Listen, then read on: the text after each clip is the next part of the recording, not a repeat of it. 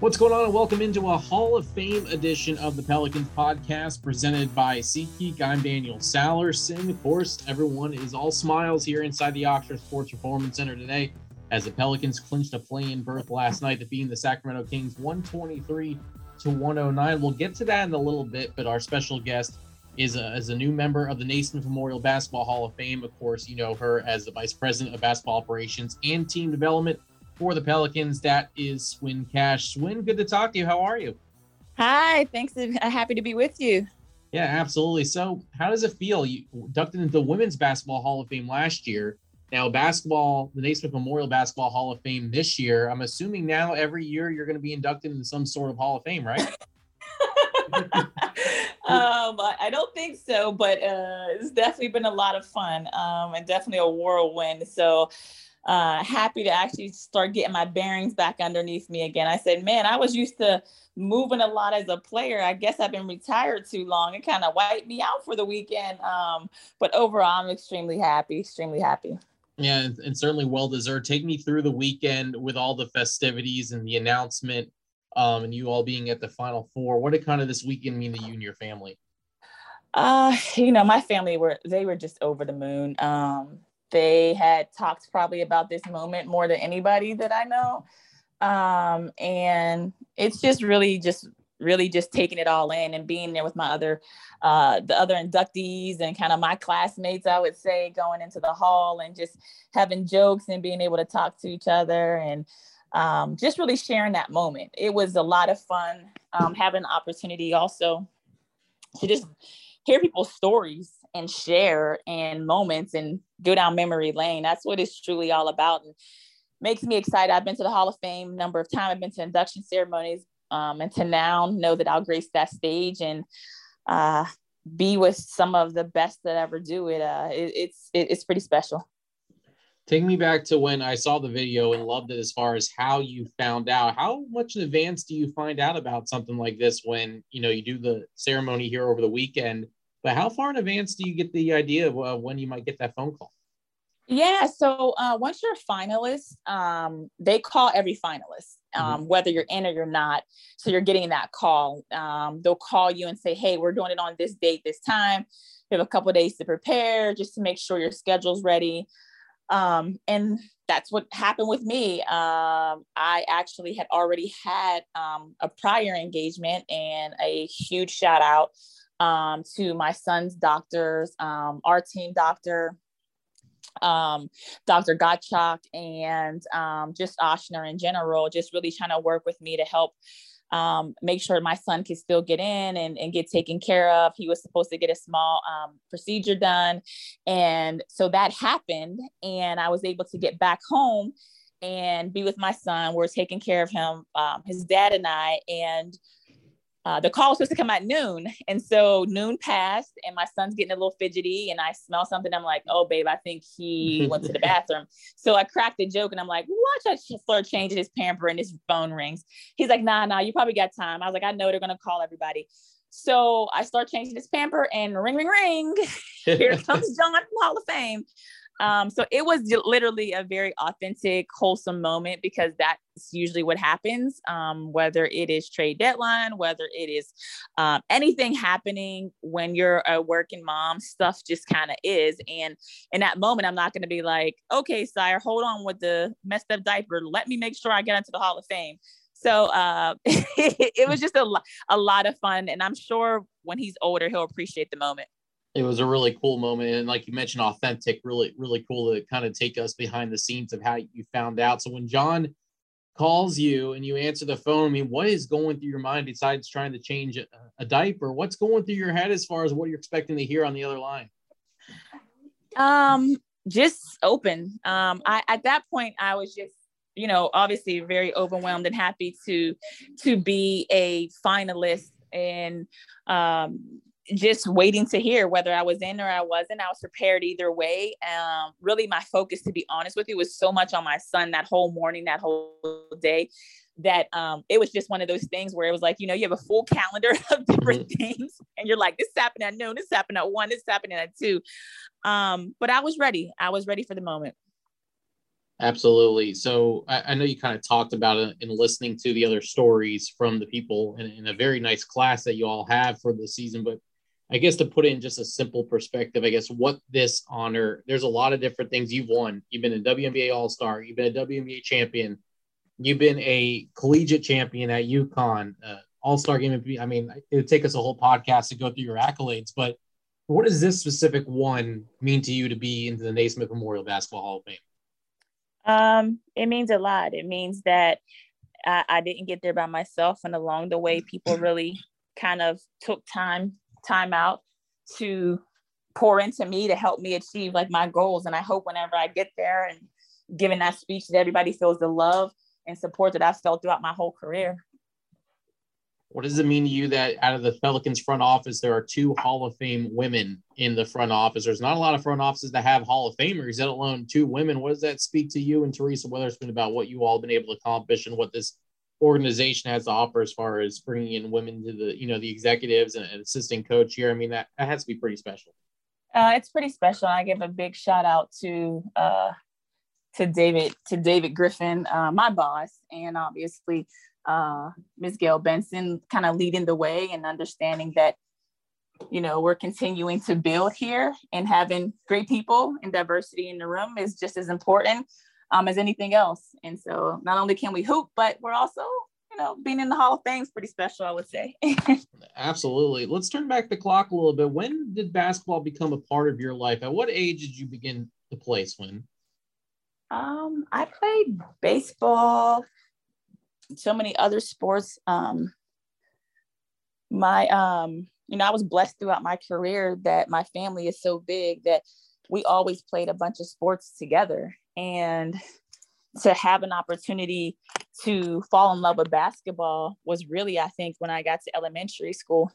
And it was all about, hey, um, you know, let's compete. And I love competing on the team sport. I love seeing other teammates and people have so much fun, like playing the game and and loving the game um, that I loved. And you know, when you're when your mom's one of 12 and you have 75 first cousins, you kind of figure mm-hmm. out team sports maybe your thing. Yeah, for sure. And so at what point did you think, wow, I could do this for, you know, past elementary school, play in high school, potentially play in college?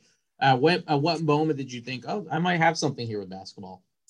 I think it might have been after, I mean, I started getting letters and stuff, I think in eighth grade, but I think it was um ninth grade. I had opportunity to travel team to go to Paris. And I was like, man, I could really use basketball as a tool to do these amazing things in the world. And it's it's not even work, it's just fun. I could get a scholarship, get my education but I think it really came down to after I believe I think in '95 was UConn's first national championship, and I remember being in open gym that summer um, after they won, and my head coach came over, my high school coach Gerald Grayson, and he said, "Hey, he can't speak to you, but you see that guy over there in the, in the corner? He just wanted to mm-hmm. wave and say hi. You know, they just won a national championship. That's Coach Geno Auriemma." I still had no clue, and I just waved with a smile and went back to hooping. Um, but afterwards, and I went home and started talking to my uncles and my family, and everybody's like, "What? What? Nobody called us. Nobody told us." and he literally came and sat in an open gym uh, in the summertime to kind of watch me play. I, I thought, man, I must be doing something right for that to happen. Yeah. So then you go to UConn. Your team finishes 39 and 0. You win a national championship, but also the WNBA was created in 1996. So obviously you were still um, in high school, working your way up to college. So when you hear that the WNBA is created, at, at, what point did you think, all right, well, maybe this is the new goal now? Is because you know there was really nowhere for for women to go as far as whether they'd go overseas to play professional basketball. There was really no professional basketball in the United States. That did you think, okay, maybe this is a, a new goal now that when the WNBA was implemented, that that was going to be your next step after UConn? Yeah, I mean, you go through life and you have all these goals and dreams, and nothing's wrapped around the ability to be a professional athlete unless you were dreaming about, I'm going to be in the NBA and play in the NBA and be the first woman to do X, Y, and Z. But the WNBA came along and it changed kind of my whole perspective of like, hey, this is an opportunity. I can see it. I can be it. I can be her. Like, I mean, those commercials, like we got next. I mean, you're talking about Lisa Leslie, Sheryl Swoopes, Rebecca Lobo. I mean, Tina Thompson with the red lipstick. The legacy was there and it was built on women buying into sacrificing to make the WNBA, you know, my future dream. And now my niece, who's about to graduate high school next year, she now also is in a position where she's seen a WNBA. She she knows exactly what it's about, and it's been there for her whole life. And it's really cool. I mean, you won three championships. You played a 15 year career there, and so when you finish up playing, I mean, now you, you open up the opportunities, as you mentioned, and now become you are on TV.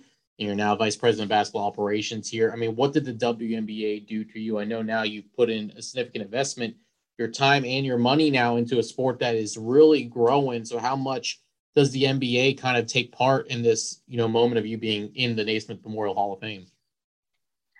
Yeah, I mean the the one mm-hmm. thing um, people probably will say about me, my friends will tell you is I've I've always been one of those players and um, businesswomen that I, I, always thought outside the box. Um, I was raised understanding that nothing's guaranteed, especially in the side of sports. And so um, wanting to give back and wanting to invest in the WNBA was something that my husband and I talked about, and I really wanted to do, not only for myself, but for my boys. I'm raising two young sons with my husband, and we want them to understand what the investment in women, investment in being an ally, and what that looks like. And so, you know, we always, you know, in our family say, hey, you got to talk it like you walk it. And, um, that's really i mean really really important for us um, and so I think the other part of it is right now and is just as I've become an executive, even more doors have opened up. And so you think about like playing the game, and then afterwards you're getting to have exposure of either investing in the game or being in the front office and being an executive. And I'm just so, so blessed that every step along the way that somebody has looked at me and felt that I deserved an opportunity or wanted to support me or give me advice. And I would not be here, Daniel. And I have to say a huge, huge thank you. to all of those people, and some seen, some unseen. Um, but it just means a lot to know. And that's why I try to give back as much. That's why I try to mentor or I try to make calls and make connections for people to have those opportunities because I know it was done for me. Absolutely. So when you mentioned your two sons and Saint and Sire, do they really fully grasp what has happened? I know you talked about your family waiting for this moment, but have they really understood what this means to you and your family as far as being a part of the Hall of Fame? Um, yeah, you know, I, I think everybody's a little overwhelmed and kind of waiting yeah. to see what's going to happen with everything for sure.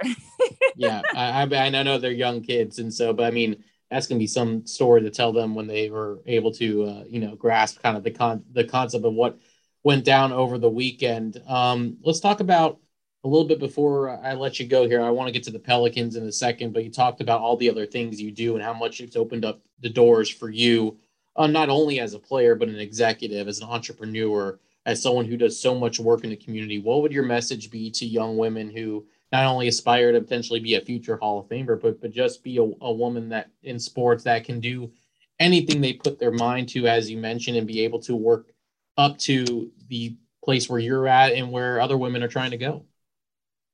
Um, I would tell them that if you don't believe in you, um, it makes it harder for other people to sometimes do that. And so when you live in a day and age when everybody's trying to promote that they have confidence, sometimes having a silent, a, a silent confidence about yourself, you're uh, about the work that you're doing, um, your aspirations, your dreams. That's okay. That's okay. Um, I, I don't. I, I was never raised, and I never would want any. If I ever had a daughter or any of the young girls that I mentor in my nonprofit to think that there is only one kind of way that you have to be as a woman. Um, you don't you have to grow, you have to learn, and you have to know that when opportunities present themselves to you, take advantage of it, but also make sure you're giving back. Um, so that's what I would say is the biggest thing is to have confidence in you. Um, believe in yourself. That is so important. And the more and more I see people try to tear each other down on social media, left and right, and never really have support, I tell young girls, believe in yourself. It is okay to be unapologetic about your confidence. as someone that has two young daughters themselves, definitely will take that in consideration and obviously show them what you've been able to do um, to clear the path for women to be able to do what they want to do um, in any aspect of life, whether it's in sports or somewhere else. So, Swin, before I let you go here, what an amazing week here now for the Pelicans. Able to clinch that play in berth last night. Still work to do as the goal is obviously to host a play in game next week. But just take us through this season for you all that started so so tough with a one and twelve record. You're dealing with the injuries, but seeing this team overcome all those obstacles and make their way into the play-in, it's just been a true remarkable, truly remarkable story. Just kind of wanted to hear your thoughts on kind of from someone that's on the inside, uh, how proud you are of this team and what they've been able to accomplish. Yeah, I'm super proud of this team. I'm proud of our organization. I'm proud of our staff. Um, I have felt since the beginning that um, the the work being put in uh, was we were going about it the right way. The way that Coach Green was building um, him and his staff, how they were connected and committed. Um, talking to Willie a number of times about the togetherness that that he that he talks about and that he tries to re- reiterate again and again to to the players um, our front office having to make some tough decisions, some some decisions that pull on your heartstring, um, but you understand that you're doing the right thing and you're you're staying committed to the vision. That's that to me is what I look back, you know, so far in the season that I'm happy with, understanding that you know we made some some new hires even in our front office and changed up some things um, and people were able to still hit the ground running and to just want to contribute I mean, I, I, give, we go through the COVID years and you have, you know, your scouts that can't come in and you just use technology and you just keep grinding and you make it work. And so to see our guys celebrating and to getting, you know, get those text messages and, and laughs and all of that, um, it feels good to know that we are continuing in the right direction. Now, our work is far from done. Um, but when you make those steps, it's important to acknowledge it because it acknowledges the work that was put in.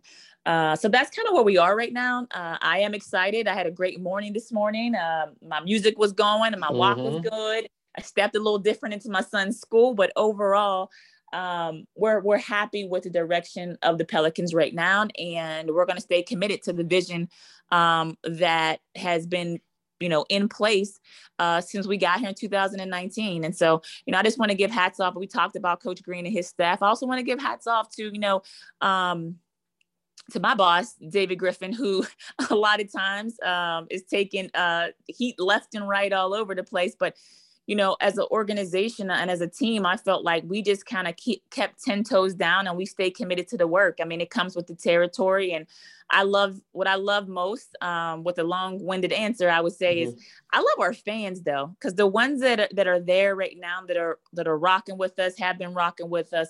It's sometimes hard to have patience. Um, and they've had that. So I, I know our guys, I know our team is fighting to try to have that that play-in game at home because we really want the world to be able to see um, just how loud and crazy and into it and that six man or actually i would say the Pels 12 men mm-hmm. and women um, will bring it at the smoothie king yeah, the Pels 12 has certainly showed up and represented. The good news is, is tickets are flying off the shelf right now for the home play-in game. If Pelicans are able to. So make sure you do get your tickets. I'll go over that at the end of the podcast. But yeah, every time, everywhere I go with the Pelican shirt on, people are stopping me saying how excited they are. And these players and, and everyone in that front office deserved um, the fans stepping out and showing out for these last couple of regular season games in the play-in. But the good news is that this team is just getting started. And I feel like the bright future ahead for this squad as they try to get into that playoff spot and get the eighth seed and take on the Sun. Swin, I really appreciate it. It's been a huge and busy weekend for you and a busy week as well to take some time to talk to us. I certainly appreciate it. Congratulations on being a newest member of the Naismith Memorial Basketball Hall of Fame. And I look forward to next year interviewing you on the next Hall of Fame that you're inducted in. Well, there's got to be one that's left. So I appreciate it, Swin. We got to go back to back to back. Well, I can't wait to talk to you then. I love it. Thank you, Daniel. Have a good one. Yeah, you too. There she goes, Swin Cash, Vice President of Basketball Operations and Team Development.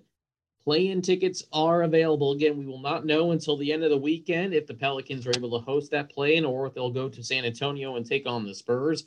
It's very simple for the Pelicans. Win three straight games to end the regular season, and they host the number nine seed and they'll host the San Antonio Spurs. But if there's a loss in there, you will need some help from the Spurs because Pelicans are just one game ahead of San Antonio, but the Spurs own the tiebreaker. So Pelicans have to make sure they take care of their own business. And if they do so, then the Pelicans will be in good shape. They'll take on the Portland Trailblazers tomorrow. Show out and show your Pelicans some love after a three and one road trip. Tickets are still available 504 525 Hoop or visit Pelicans.com. The Pelicans will hit the road for their last regular season game on Saturday at 5 p.m. against the Grizzlies. Then back home Sunday. It's a late one, 8:30 p.m. Central Time. But pack the house for the regular season finale, and then yes, next see next week, postseason basketball. No matter what, at least one play-in game for the Pelicans. Hopefully, it's a lot more, and hopefully, it's inside the Smoothie King Center. I appreciate all those listening to today's podcast and every podcast. It is presented by SeatGeek, and again, appreciate Swin Cash for coming on